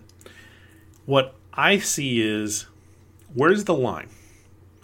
Where's the line where you say this is the guy that we can take that we can build around that we believe has the tools to build around, or eh, I don't know, maybe and I don't want to, eh, I don't know, maybe guy. I want to, yeah, no, we can do this. I don't want to just waste a first round pick on a, eh, it might work out guy. I want one of those guys. I don't know where that line is. And that's where I think that all of the work in the offseason that you're going to put in, that, you know, Jacob Infante is going to put in, all of you scouts are going to put in. I want you guys to find where that line is. And if the Bears are able to get a guy that's above that line, either because it falls to them or they can package something up reasonable to go get their guy, then let's do it. If not, offensive line, build the nest, and build out your quarterback room in a different way. Maybe you get lucky, but set yourself up for the 2022 draft and build the capital into that draft to be able to go get that guy. Yeah, I like a lot of the things you said there, and I'm going to break your world a little bit. And the bottom line is in this particular league, at this position, there's not a line. the line is you get a quarterback that works. Not the one you thought was going to work, not the one that was your guy, not whatever. The bottom line is you get that guy on the field and he looks like Justin Herbert. Or you get that guy on the field and he looks like Joey Burrow, right? And those are really high picks, and the Bears aren't going to have one of those this year. But there are other guys that have, you know, Drew Brees was a second round pick, right? And he looked pretty good for the Chargers before he got hurt and ended up with Saints. But there is no line. So you take as many shots as you have to, and I'm with you. You don't waste a first round pick on a guy that you're pretty sure isn't the guy or really has a sort of very crooked or long path to being the guy. You don't do that. You go get something that's much more assured, like an offensive tackle. And the bottom line is this is going to be determined by how many games the Bears win. If the Bears win just a few more games, they're going to drop precipitously in the draft, and they are not going to have a shot at one of those guys without trading up. And they should not trade up this year. They just shouldn't do it. Um, where's the line? If you are at, you know, ninth and you have a shot, now it's it's not likely um, that Wilson's going to drop, but Trey Lance could. And if you believe that Trey Lance is a guy you can work with, you spend the ninth pick on him because you're not sure when you're going to have the ninth pick again. And if Trey Lance doesn't work out, guess what you do with your high pick next year? You get another one, right? You get you go all in with quarterback. This is the thing. There's no line. There's not one guy that you sell on and then you don't bring in any other competition for 3 years and that's the that model doesn't work. If that guy comes in and he's not the guy, the guy, you're not sure he doesn't accelerate the way you want him to, you got to get another guy. And you can't wait three years anymore. Three years is a head coach lifespan. That used to be like an offensive coordinator lifespan or a first round draft pick quarterback lifespan. Lifespan for that is a year now. People are talking about playing Tua in the second half of the year to make sure he's real or they're going to have to use the high pick next year to go get another one because people understand that if you don't have a high level functioning quarterback in the NFL, you're not going to win on a consistent basis. Period. Stop. End of story. So if you're at nine and Lance drops because he only played one game in 2020, not his fault, uh, you know, and you weren't sure about his tape, it was a little more developmental than maybe your taste runs. Great. If you don't like him, I'm with you. Go get an offensive tackle, build that line, make it good for everybody. Take another shot. Take this hybrid approach in 2021 where you just shake the tree. Because again you're gonna you need to take every shot you can get. So you go for low rent trades. Maybe you go get Rosen or Darnold. You pilfer practice squads. You go after guys like Tyler Huntley who looked like he was going to get some snaps tonight for the Ravens but didn't. Came out of Utah last year. You take low round flyers in the draft. Not those guys like Kyle Trask, who are probably going to go in the second round. Forget that. You're using that second round pick on something else, or you're trading down to get more picks to build that interior offensive line. You go grab that guy like a Cole McDonald in the fifth or the sixth. Hell, call Cole McDonald, right? The Titans cut him. Who knows? Maybe he just didn't like Mike Vrabel. You bring him in. You bring all those guys in. You remember what they did with kicker a couple of years ago? They had like seven guys lined up. You do that with quarterback, and I don't care if you do it every week and you have a rotating basis. You preach competition, you don't promise playing time, and you scrape every cupboard. You shake every tree. Didn't work out in another system? Don't care. Come talk to our new head coach who's an offensive guy. See if you light his fire. See if we've got a spot for you on the practice squad. You get as many options as you can until you get a guy that can function. And if you spend all of 2021 rotating those guys through and starting different guys, I don't care. Like maybe you find something in the rubble pile. If not, you get a draft pick and you go up high and you get that guy because you got the offensive tackle, right? But you don't reach in the first round. You don't trade up. If you're in a shot, if you lose enough games this year and you're, like you said, maybe ninth in the draft, and you like Trey Lance and you think his tools are there, and your new offensive minded head coach thinks that's a good call, do it. If it doesn't work out, do it again next year.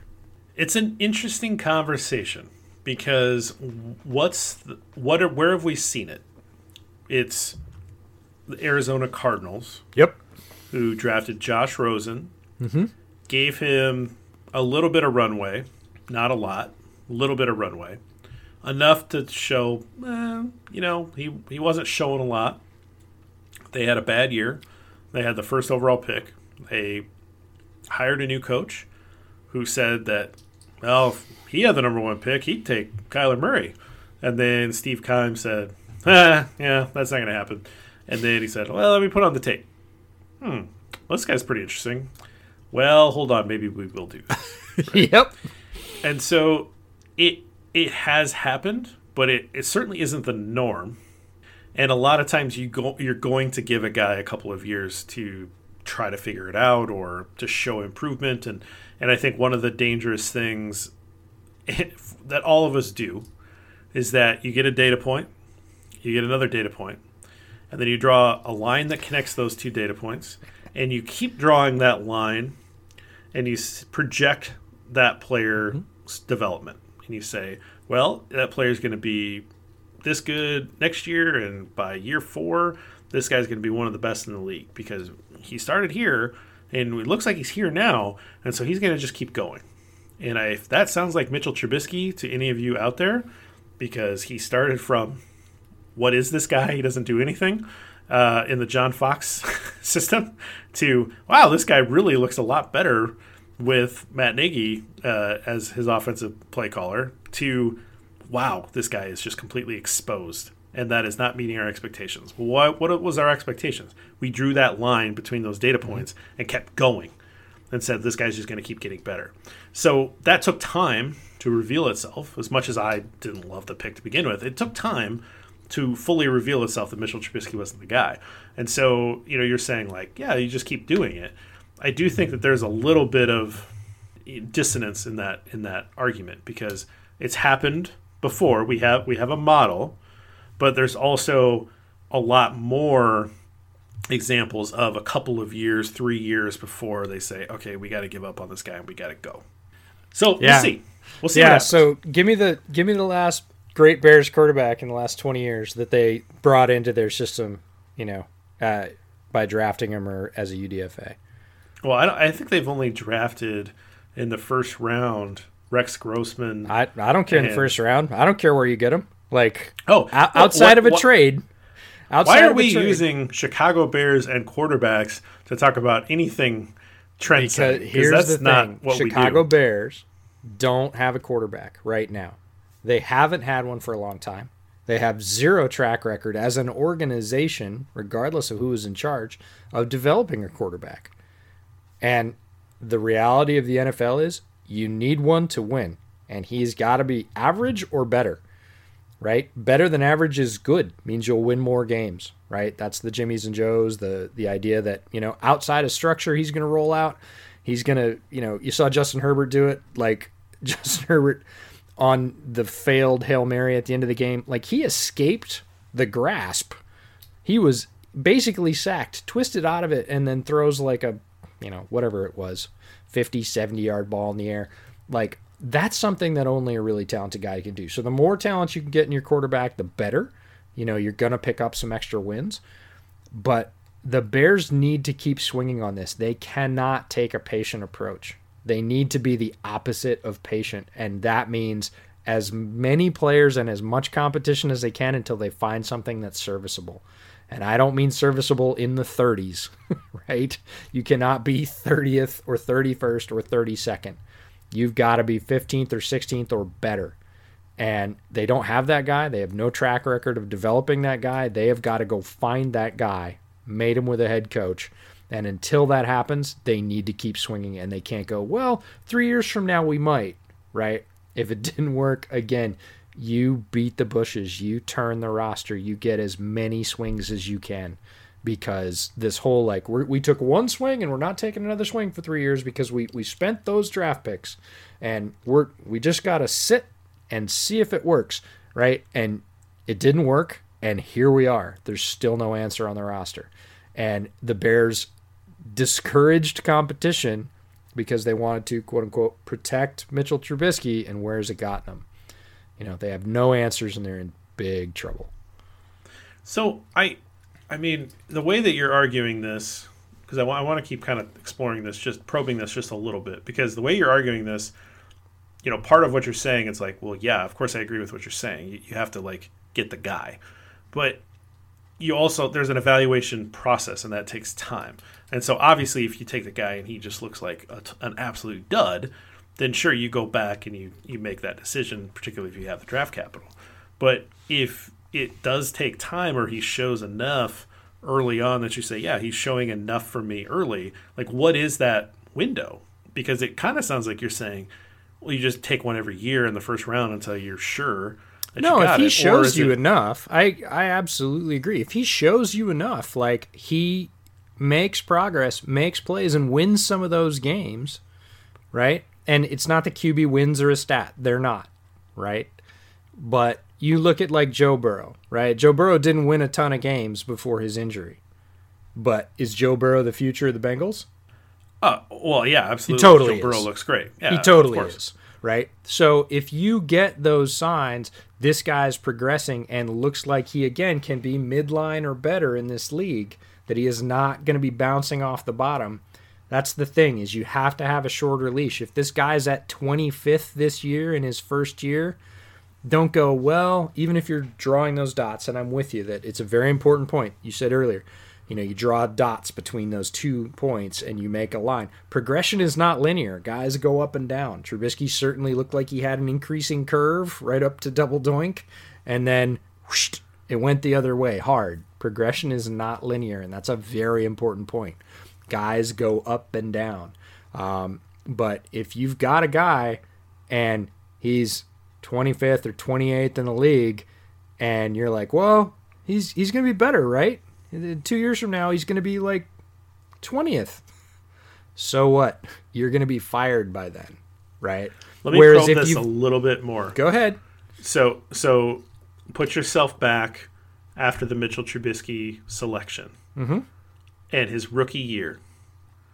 Did you feel like I? th- I mean, he didn't play well at all his rookie year. Now Did you feel like he there was enough there where you're like, well, that's fine, we'll go into the next year, or did you think, hey, instead of Roquan Smith, we're gonna draft a quarterback here because you're up Uh, that high? I didn't because of John Fox. It was, and it's come out since then. I didn't know it at the time, but Fox did not want Trubisky. Fox Right. and his staff wanted Watson. They got Right. what they didn't want, and as a result, they said, "Go in there and don't do anything, rookie." It was very clear that they were handcuffing Mitchell Trubisky from an offensive standpoint. Right? They were not. Eh, not only were they not asking him to do a lot, they were telling him not to do a lot, and that's eh, that's not a fair thing right? Whereas if you have an offensive minded head coach, which is what we've said we want to replace Matt Nagy, and he has a hand in that selection, he gets a guy he wants and uses him and pushes him and tries to develop him in a in a proactive way, which I never felt like Fox was using Trubisky that way. I thought it was fairly clear watching the games that he was saying, "Eh, this is as far as you can go. This is your envelope. Do not go any farther." And maybe that was Dowell Loggains, maybe that was John Fox. It didn't matter. The the entire setup was was not ideal. And we saw the opposite when Matt Nagy came in his first year. He was very excited about Trubisky. That was a great story of Matt Nagy coming to the Bears, right? That he had eyes for Mitchell Trubisky even when he was with the Chiefs and he liked the kid.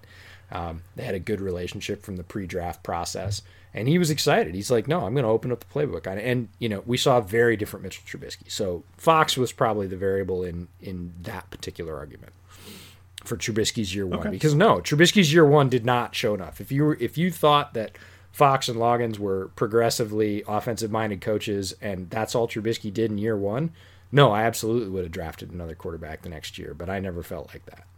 Okay. All right. It's an interesting conversation. I don't think we've ever covered this specific ground, and I certainly don't want it to seem like I'm saying I disagree with the sentiment of you got to keep going until you get your guy.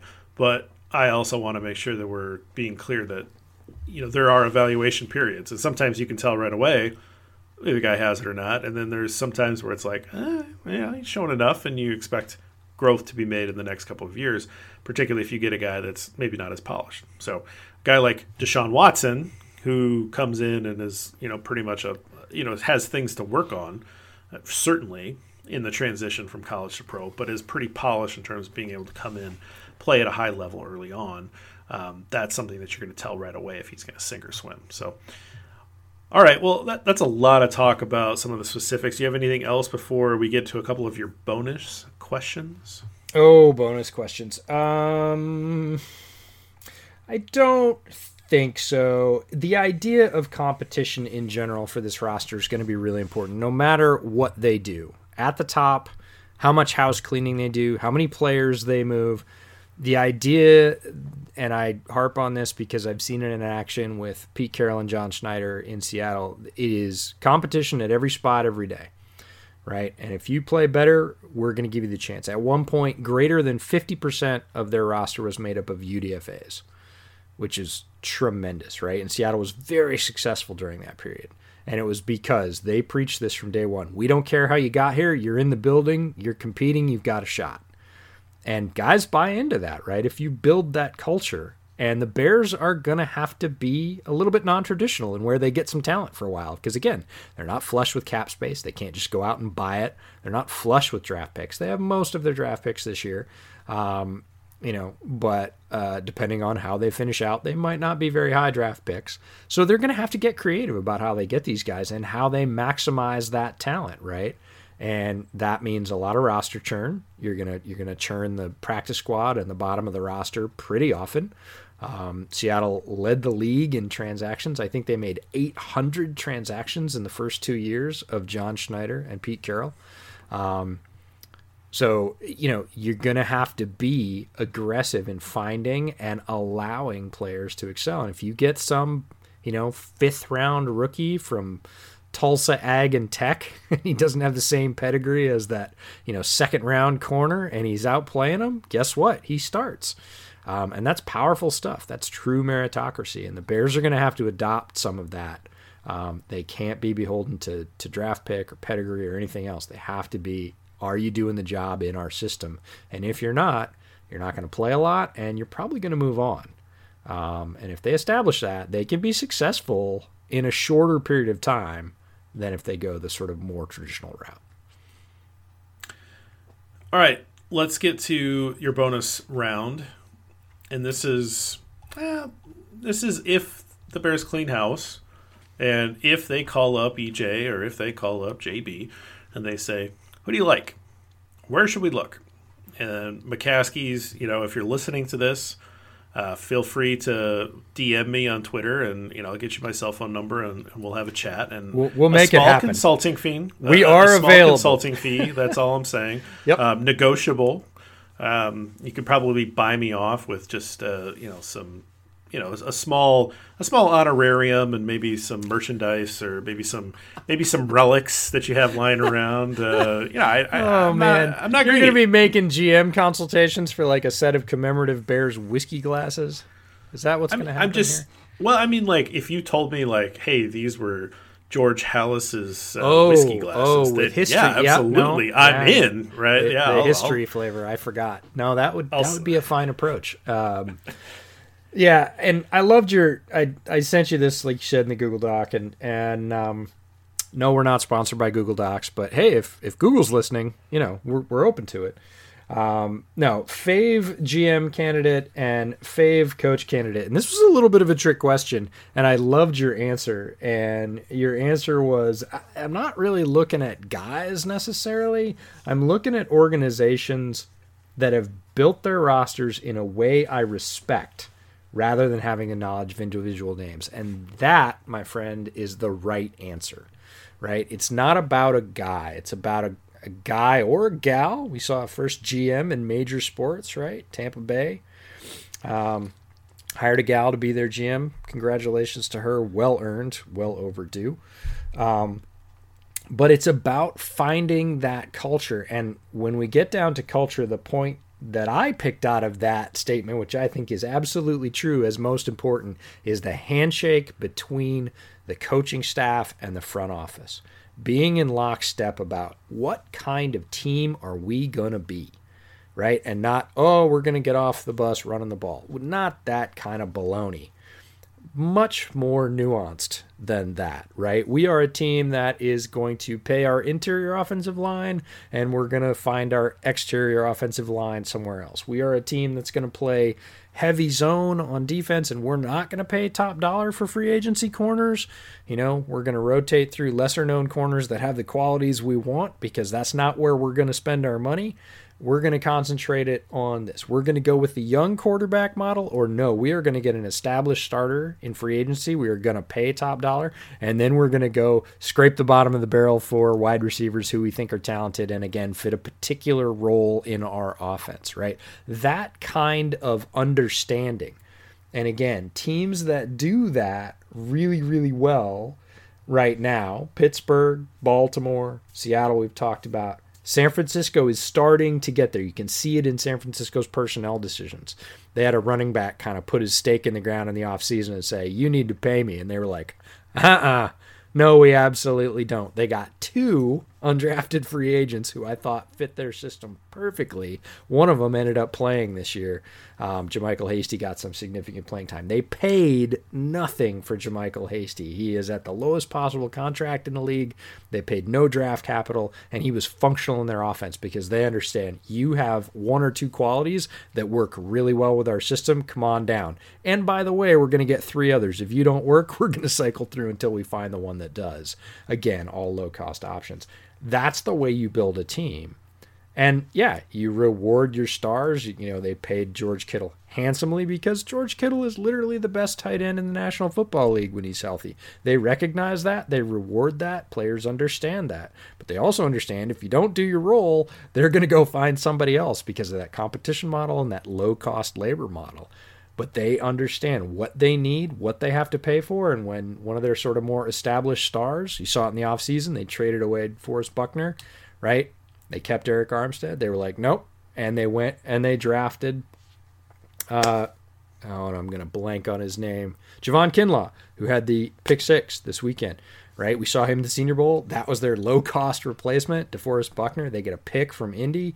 Like, that's team building, right? And they're very good at it. So that understanding, you get somebody from one of those organizations that gets it, and then the coach has to buy in as well. The coach can't come in and say, well, I want X, and the front office is saying, well, we're going to get you Y because philosophically that's what we think. No, it has to be X and to X. They have to agree um, and be in lockstep. You see in Pittsburgh all the time with Mike Tomlin, right? He is not going against their GM, he is going with their GM, and they continue to stay competitive every year. You know they're going to win their division. They have coaching stability, they have player development stability. Like it all stems from that unison between the coaching staff and the front office, understanding what kind of team are we and what does it take to be that team and how do we get that talent. Yeah, it was 2017, I think, that the Bears played the Niners, and I it was late in the year, and I talked to um, the the Niners site to do a five questions, and in our exchange, I was like, very complimentary of what they did to go out and, and be able to get Kyle Shanahan and pair him with John Lynch and say, like, you guys are in this together. This is, we're bringing you both in at the same time. You know, John Lynch, you are not the boss of Kyle Shanahan and, and vice versa. You guys are in this together. You're signing identical length contracts. Your futures are, are tied to each other.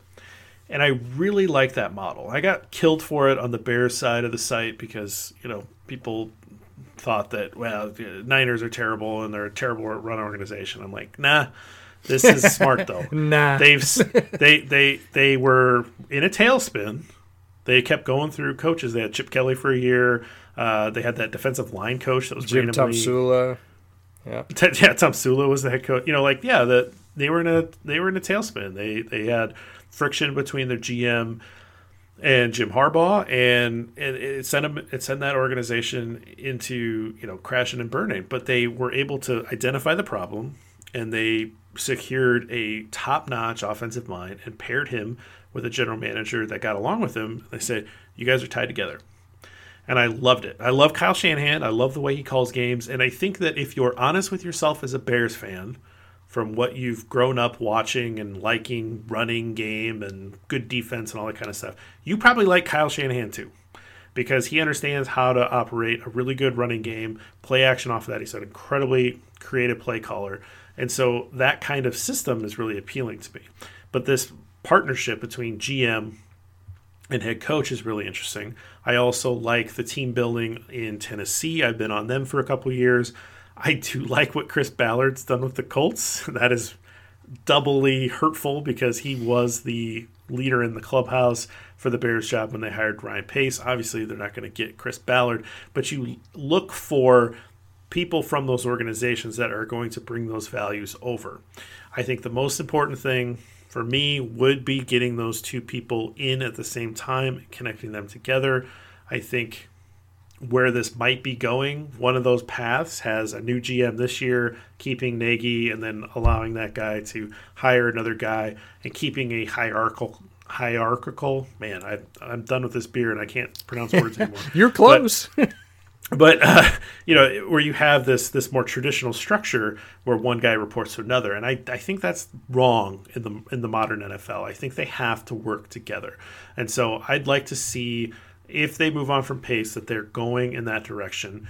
Your second bonus question is about favorite coach candidate right now and I, you've already talked about Eric Bieniemy and I know you like him.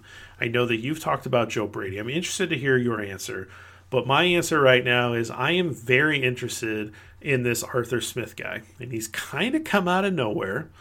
But what he has done in Tennessee with Ryan Tannehill, with that running game, with Derrick Henry, everybody's like, well, he has Derrick Henry. Well, look at Derrick Henry's stats over his first few years. They weren't that impressive. He has committed to the players that he has on his offense. And he has brought Corey Davis into some relevancy. He's made, you know, he's put AJ Brown in a position to succeed. Nice to have a guy like AJ Brown. But again, he has called a he's called really beautiful games. If you watch Tennessee, when when they're rolling, he is just he is a master right now at calling a really good game because everything works together. The running game, the play action, the passing game, everything works together. And so for right now, if you if you had to say Jeff, who you want to bring in, it's Arthur Smith, offensive coordinator for the Titans. Yeah, I can't argue with Arthur Smith because uh, he's gotten better at it, and everybody says, "Oh yeah, you know Derrick Henry." They have Derrick Henry. Derrick Henry is an amazing athlete, but he was, uh, you know, I'm going to get crushed for this, but he had his limitations as a runner. Even into early this year, if you could get Derrick Henry turned laterally, he was not going to have a great day if you've watched him over the last two weeks, he's figured it out. Last week, they got him turned laterally, and he still made yards. And I was like, whoa, wait a minute. That was the card, right? That was the one thing you could do against Derrick Henry. Well, Derrick Henry figured out that that was the one thing you could do against him, and he's figured out how to hold momentum laterally. He did it again this week. He had another huge game, put the game away, right? And Derrick Henry has gotten better. That is the sign of a coaching staff that understands its players and is helping them progress. And it's been so long since Bears fans have seen that on the offensive side of the ball in a real and sort of true way. You see players come in and they don't really get like a lot better. You don't see that fourth or fifth round rookie come in and suddenly, you know, you could say Darnell Mooney's done that this year under Mike Furrey. Um, but it's it. Other than that, it's tough to tell, and that might just be Mooney, right? There are those guys right. that are extremely self motivated.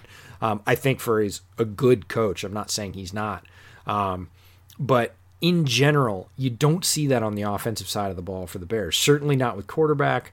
Um, eh, running back, sort of like eh, Cordarrelle Patterson's gotten a little bit better this year at at patience and pushing the pushing the blocks and and doing things that running backs do. But like offensive line, there's just been so much upheaval over the last couple of years that you just don't see that sort of progression. And teams, a lot of these teams that we talked about, Tennessee's another one. You see guys come in, and even if they're really good, like Derrick Henry, they're getting better right? And that means they're working with their coaches, they're understanding what they can do well and what they can't. And so I I think Arthur Smith is a really good name. Brady has had two incredibly successful years in a row. Came from LSU.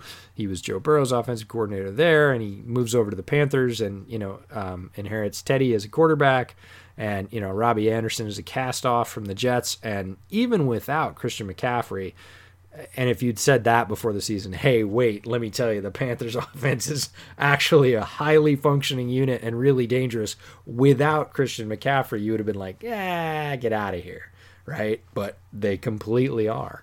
Um, he's getting um, improve. You know, Curtis Samuel's a perfect example. Old coaching staff had no idea what to do with Curtis Samuel. Joe Brady comes in. Curtis Samuel's having a really good year. Had another huge catch to move him out to midfield at the end of the game uh, this last week. So you see progression from players that people like, ah, they missed on Samuel, right? He's not that good. Well, nope. New coaching staff comes in, understands, has been in the college ranks recently, and says, no, you're perfect. We'd love to use you as a dual threat, and figures out how to do it. The Bears really need that because they're going to need the talent that they get by hook and by crook to be maximized. Yeah, just one final thing about Derrick Henry. I he reminds me of Bowser in Mario Kart, where Yeah. he, Yeah, he starts no, off like you know like uh, kind of slow, but like top in, like he's just blowing past people, and he's obviously the big factor, right? And and but if you go off if you're using Bowser and you go off course and you get kind of like you know you get off in the rumble strips off to the side, you know it's it's like oh man, it's, it's going to take so much longer for him to get built back up. And that, like you're saying, that was kind of the book on him was to, to to get him off his mark and to get him to kind of move laterally so that he couldn't use build up that momentum. And and you know if he figures out how to do that, then he's going to become the best back in the game. If he's not already, um, because he he can just take over games and he just he's this old school guy that just like wears people down. But again, he wasn't doing that early in his career. Yeah, And he so wasn't is- having that kind of success at Right. all. Did you catch the stat last week that uh, it was Robert Mays, one of your favorites on the Athletic Football Podcast, and he brought up the stat. Uh, Tice was his co-host for the week, and he brought up the stat last week that Derrick Henry is averaging seven point one yards a carry in the fourth quarter and OT Unreal. Yeah. right? And I was like, wow, uh, wow. Like when it matters, when the game's on the line, Derrick Henry's averaging over seven yards a touch, Right. and it's that's just that's insanity. Like that's nuts. yeah, he's a closer. He's fun. He's interesting. If nothing else, Bears fans, you've got Game Pass or you've got an ability to watch some other games. Start looking at some of these hot coordinator names and watching some of the games and figuring out, you know, who it is that you think you might want. And I think the Titans are incredibly entertaining anyway. So uh, they're a fun team to watch. I really think that they're they're they're this it's a type of offense that Bears fans could get behind. So that's my pick.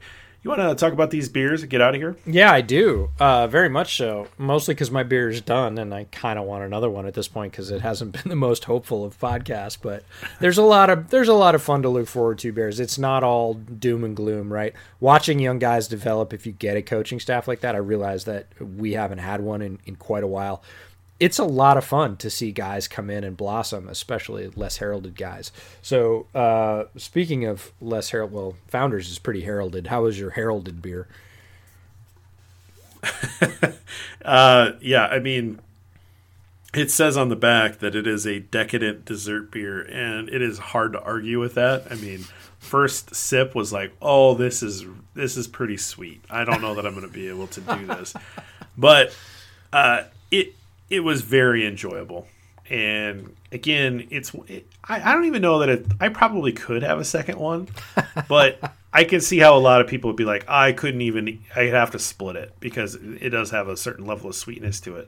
But I really like raspberry, really like chocolate. Obviously, those two work together quite well, and it really works in a in a beer like this. It's uh, they do stouts very well. It's again, it's a dessert beer. You really could pour it over ice cream, I think, and and it would fit just fine because. It's it's that kind of decadent, but um, it's it was enjoyable. What about yours?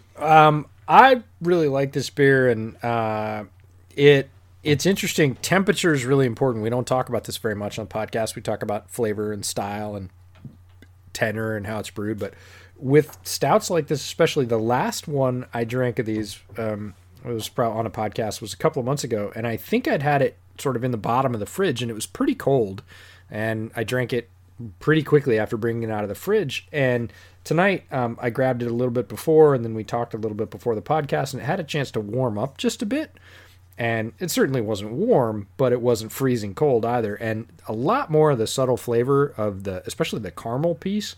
Vanilla I tasted a little bit last time, but the caramel piece especially came out much more fully with a little bit more warmth in the flavor which is you know not surprising. If you warm food up the flavors come out right? That's why we throw stuff in frying pans. Um, but no really good beer very very drinkable not super heavy on the alcohol at six and a half. Like i don't think i'm gonna go have another one of these necessarily. Uh, but you know i certainly could if i needed to. Uh, yeah Boothbay craft brewery out of Boothbay maine great stuff if you can ever get your hands on it. Really well balanced beer, really good example of a porter. Um, yeah, love their stuff. So, All right, you got anything else coming up this week, or you just playing out the string with the Bears? Well, definitely that, but also starting to think about off-season projects, and I obviously have got a couple in mind. Uh, including a very big one that we'll kind of keep under wraps for a while. But if you guys have any ideas uh, or anything, you know, feel free to shoot those over because we're always looking for good deep dives in the off season. Obviously, we'll we'll talk about you know any changes and look a little bit more into coaches and stuff like that if the Bears do choose that and go that direction. Obviously, EJ is going to dive deep into the draft, but if there's other projects, statistics stuff, or anything like that where where you get away from the, the weekly grind of the season where you, you know basically we're we're just trying to keep our heads above water and grind out the weekly articles uh, if there's projects like that that you have a good idea, eh, but you don't want to do the research, you want somebody else to write it up, you know, let me know. I'm, I'm always looking for good ideas, so uh, feel free to shoot, shoot, shoot some ideas my way.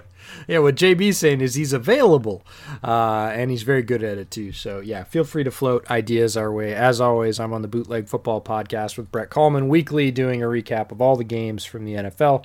We too are going to shift away from that format a little bit on that podcast and start to move into a little bit more draft prep uh, because the Senior Bowl is uh, staggeringly only about seven weeks away. Uh, almost 100 players have gotten invites already, so here it comes, folks. Going to be a strange, wild ride for draft season, especially with the college football season that we have seen and not seen, but uh, it'll be interesting for sure, and we'll keep you up to date on all that. But until then, thanks so much for listening. We know this one went a little bit long and maybe wasn't the uh, bright rainbows and sunshine you were looking for, but we hope to be the the real take about uh, where we think the Bears need to go and what they need to do to get there. So, thanks for listening, and until next week, bear down.